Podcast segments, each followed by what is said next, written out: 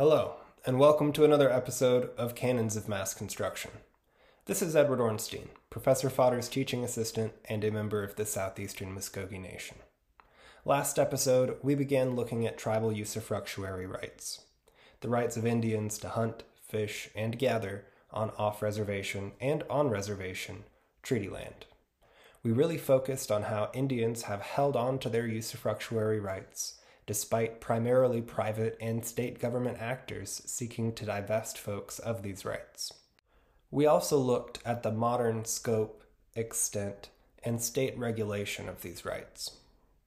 This episode, we'll be looking more at the limits of those rights before pushing ahead to a somewhat less enjoyable topic the termination of those rights, including rights to hunt, fish, and gather on reservation as well as off reservation but I do hope that we will end on a positive note today.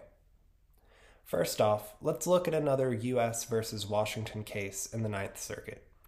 Remember that the last U.S. versus Washington case we looked at was down in the district courts about 10 years prior and determined that in Washington, the state has a duty not to block the passage of fish upstream or downstream of tribes' usual and accustomed fishing places.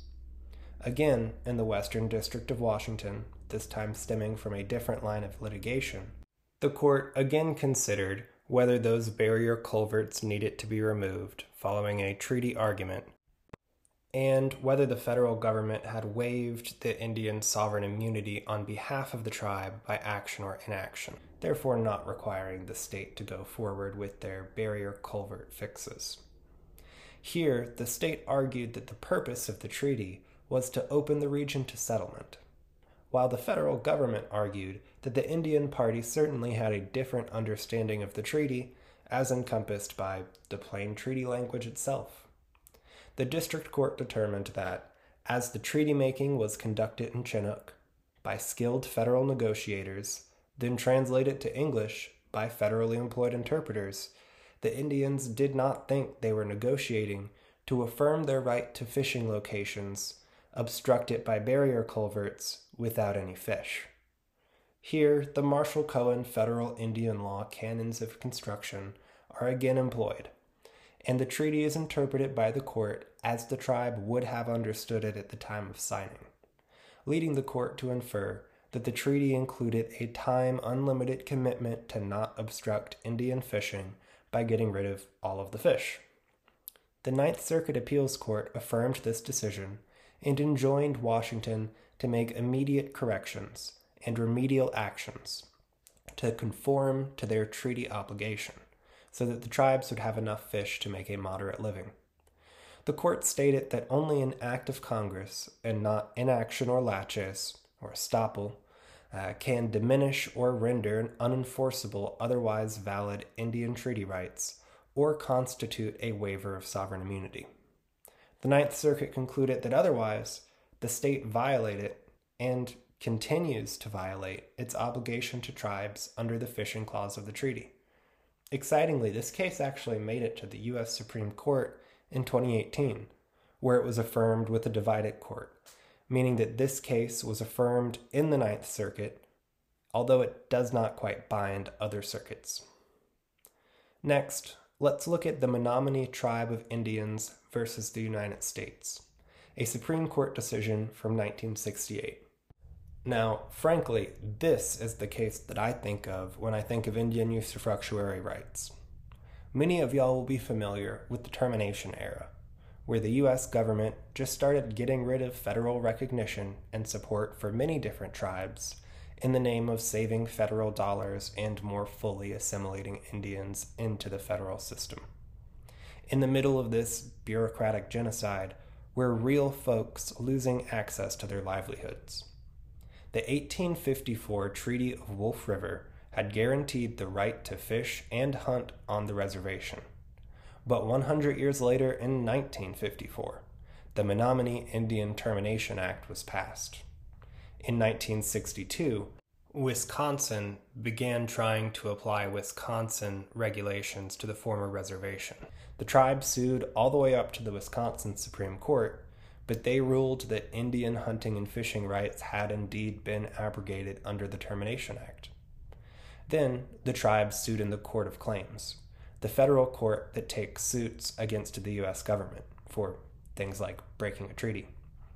This court held that the hunting and fishing rights were not abrogated under the Termination Act. So now we've got a state Supreme Court and a specially empowered federal court of claims with polar opposite decisions. And the Supreme Court needs to weigh in. And it does. At issue is whether the Tribal Termination Acts abrogated those usufructuary rights. The Supreme Court looked to legislative history and found that some proposed termination acts actually expressly preserved usufructuary rights, but the one that passed was silent, didn't abrogate, didn't preserve, and just stated that its purpose was to provide for the orderly termination of federal supervision over the property and members of the tribe, saying nothing about divesting any rights to it. And Public Law 280, which had been passed about two months after that Termination Act, became law, but seven years before the act actually became fully effective. And PL 280 stated that nothing shall deprive any Indian or any Indian tribe, band, or community of any right, privilege, or immunity afforded under federal treaty agreement or statute with respect to hunting, trapping, or fishing, or the control, licensing, or regulation thereof. And so the court found that while the federal relationship to the tribe may have been terminated, this didn't change the character of the land as Indian country. And so PL 280 applied and buttressed the existing treaties read together with the Termination Act, as statutory construction demands, the court determined that federal supervision of the tribe and tribal property was to cease, but that the hunting and fishing rights were explicitly preserved by PL 280. And the Termination Act did not expressly abrogate the treaty rights. A great decision for the tribe, showing that tribal usufructuary rights can actually survive the termination of the tribe itself. And thankfully, the tide of termination later turned, and the federal government renewed its relationship with the Menominee in 1973 with the Restoration Act. Next, let's look at a 1985 Supreme Court case Oregon Department of Fish and Wildlife versus the Klamath Indian Tribe, where the court considered what happened to rights on ceded reservation lands and whether they could be regulated by the state. As always, let's start with a dive into the history. In 1864, a treaty established the reservation and exclusive hunting and fishing rights. In 1896, a boundary commission concluded that 617,000 acres had been accidentally excluded from the reservation in violation of the treaty. Whoops. A few years later, the Boundary Commission suggested negotiating payment for the excluded acreage. In 1901, the tribe agreed to cede the lands in question in exchange for compensation. And then, in 1954, the tribe was terminated and land was forcibly sold off in 5,000 acre chunks to paper mills and other land speculators. And over half a million acres was lost in the decades before the tribe was restored in 1986, a year after this court decision. In the meantime, the Indian Claims Commission in 1969 actually awarded $4.1 million of additional compensation owed by the United States for land ceded in the 1901 agreement, meaning that the 1901 agreement was actually greatly undervalued in the United States compensation for those Indian lands. But the Claims Commission said nothing about hunting and fishing rights. Now, this case is looking specifically at what the treaty rights are on the chunk that was accidentally excluded, then ceded in 1901, then recompensated for by the ICC, that 617,000 acres that the Boundary Commission first noted was accidentally excluded from the reservation. The court, like always, turned to legislative history, treaty language, and a look at the statute, but found that the plain language of the treaty actually ran counter to the tribe's claims. The hunting and fishing and gathering rights were not intended to be free of regulation off of the reservation on ceded lands, as the language of the treaty limited those rights only to the lands included within the reservation. A much less generous treaty than the Stevens treaties in Washington that we've already looked at, and one that really left the tribe with little to work with. While the tribe lost this case, their federal recognition was restored a year later, and they were left not just with no rights to the 617,000 acres accidentally excluded from the reservation, but also no rights to the over 500,000 acres sold off to private buyers during the termination before the tribe's federal restoration. In total, over a million acres lost to predatory land speculators buying Indian land out from under the tribe without sufficient compensation or consent of the tribal government. But this isn't in conflict with the other cases we've looked at. As far as the Supreme Court is concerned, the Indians took a bad deal in the treaty by restricting usufructuary rights to only on reservation, then took a, a bad deal in 1901 that the ICC later had to recompensate the tribe for, and then got dealt a bad hand and lost all the land sold off during termination. So while the canons of construction mean that the courts are sometimes feeling generous enough to interpret ambiguous language in favor of the tribes, whenever the language is just plainly anti tribal, the court will go with that. Of course, we have to remember that the federal government didn't even allow tribes to hire their own lawyers without interior approval until the late 80s or early 90s, so we've got to be a little suspicious about how the tribe kept getting into these bad deals, because it wasn't exactly of their own accord. Anyways, let's turn now to a pretty famous case US versus Dion, a 1986 Supreme Court case decided about a year later from the last case we were looking at asking whether the Yankton Sioux retained treaty rights to hunt bald and gold eagles that was not abrogated by both the Eagle Protection Act and the Endangered Species Act. In the lower court, Dion had been convicted of shooting four eagles on the reservation and selling their feathers. The appeals court, however, vacated some of the charges and said that the Eagle Protection Act, as amended, made an exception for religious non commercial uses and the tribe retained treaty rights to hunt eagles on reservation, and so a jury must be needed to determine if the use Dion was making was religious and non commercial. Then the Supreme Court came in, reversed on the appeals court, primarily because of the language of the Eagle Protection Act as amended. Dion held out treaty rights as his defense to prosecution. To determine whether the tribe's treaty rights survived the Eagle Protection Act and Endangered Species Act, the court looked for a plain and clear intent by Congress to abrogate those acts by considering express declarations, legislative history, the language of the act, or other sources of clear evidence.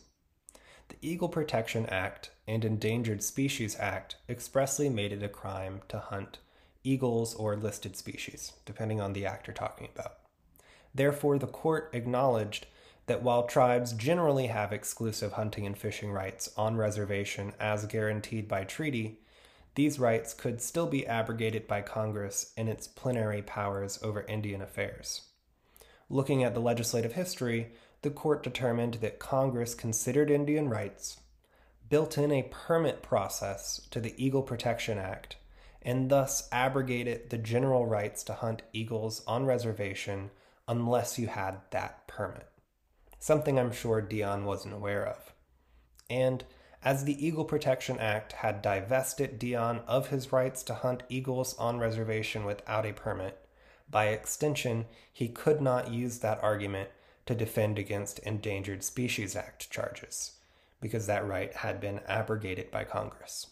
So Mr. Dion came out of this appeal with almost as many charges as he started with, and the Supreme Court holding that no Indians could hunt eagles on reservation or off reservation without a permit. The key takeaway here Congress can take away usufructuary rights if they make it clear that they intend to. They give and they take. Next, let's look at Anderson versus Evans, a Ninth Circuit case decided in 2004, considering whether the Marine Mammal Protection Act applies to tribal whaling given the explicit treaty language protecting Indian rights to take whales. Here, the decision will actually be similar to Dion, except the court will rule that the treaty rights exist, but under the regulation of the Marine Mammal Protection Act, or MMPA, while in Dion, the court ruled that that right had actually been abrogated and was only exercisable with a permit. So let's dive into the history to see why, and to see if this distinction actually makes a difference. First, let's look at the whales. The California gray whale has an annual migration through the tribe's treaty whaling waters that are now part of a marine sanctuary. They were once nearing extinction, but were delisted after a population resurgence in 1994. There are now tens of thousands of them. The Makah tribe tried to resume whaling based on the Treaty of Neah Bay, in which they had actually given up tribal lands in exchange for retaining fishing and whaling rights. Whaling, practically speaking, had been abandoned in the 1920s during government quote unquote discouragement, following a decline in the demand for whale oil and the decline of the whale population. But the custom was revived in the 1990s by tribal members after the whale population had rebounded. It bears mentioning here that there was a stable whale population throughout the known history of tribal whaling in the region until commercial non native whaling, a la Captain Ahab, moved in on the scene. Federal agencies were actually pretty accommodating of the tribe's attempts to whale in 1990s, and the National Oceanic and Atmospheric Administration and National Marine Fisheries Service approved a quota of whales to be hunted by the tribe but they did not apply the Marine Mammal Protection Act, which limited takings through an explicit permit or waiver. But then the Humane Society sued. Frankly, all the agencies would have needed to do was explicitly grant that waiver to avoid this case, but they didn't think that they needed to because of the tribe's treaty whaling rights. So the court, using a precedent, Fryberg, to determine the test, asked whether the U.S. had jurisdiction in the waters, whether the MMPA was applied in a non discriminatory manner, and whether applying the MMPA to treaty rights was necessary for conservation purposes. The court did find that the U.S. had jurisdiction off of Washington's coast. The moratorium on whaling imposed by the MMPA was being applied across the board in a non discriminatory manner, and combined with the permitting process, congressional language indicated clear concern not just about the survival of the species, but about the optimum sustainable population, which remained a concern even after delisting under the ESA. And so the policy applying to the tribes was a conservation necessity. This case doesn't address the abrogation of rights at all, like Dion did. It just concludes that a federal regulation was needed for a conservation necessity and that the procedure used by the tribes to exercise their right was incorrect. This isn't great for the tribe back in 2004, but it left the tribe with a lot of options going forward. Almost 20 years later, in 2021, an administrative judge has just recommended that the tribe resume hunting a quota of whales up to three whales on an even numbered year and one on an odd numbered year. The Animal Welfare Institute and Sea Shepherd Society have already begun objecting. But because the right was never abrogated like in Dion, the tribe has been able to stay in court trying to get their waiver for whaling. All they need is the final okay from an official in the National Marine Fisheries Service. So this case went back to those canons of construction. If Congress had affirmed a right in a treaty, Congress must explicitly abrogate that right, for that right no longer to be accessible by the tribes. While that did happen in Dion, that didn't quite happen here in Anderson, and it makes a world of difference. In sum, Congress's plenary powers over Indian affairs are vast and sweeping, and this extends especially to usufructuary rights.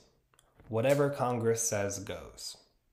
If the treaty they sign says that the tribes should be able to make a living off of fish, they've got to be able to make a living off of the fish. If the congressionally signed treaty says that tribes get to hunt and fish on reservation, even termination of the federal relationship to the tribe won't disrupt that, absent clear intent to abrogate those rights by Congress. But if Congress does clearly abrogate a right, like in Dion, that right is toast. We can see this paradigm playing out live with the Makah tribe's struggle to whale again. Something struck down on procedural grounds for not following congressional policy, but which will likely be permitted once the Makah tribe finishes threading the bureaucratic needle, also because of congressional policy. Treaty language and subsequent statutes are the bread and butter of usufructuary rights and Native American natural resources generally. That's always where you should turn when trying to evaluate whether a right is treaty protected or congressionally abrogated. If this has all been very confusing, that's because it's supposed to be. The natural resources of Indian country is where the value's at for the federal government. The mystery of federal Indian bureaucracy and tribes' lack of access to courts without a federally approved lawyer until the last few decades has meant that tribes are always getting the short end of the stick. But by figuring out the minutiae of how the courts evaluate native natural resource claims and rights, we can start to unravel the mystery and see a path forward for restoring native stewardship of this land and its many resources. A pretty optimistic future compared to the last century that we've been looking at, if you ask me. This concludes our overview of Native American natural resources under federal Indian law. Tune in next episode while Professor Fodder takes a look at international law and its applications to native natural resources. Thank you for joining us on Canons of Mass Construction.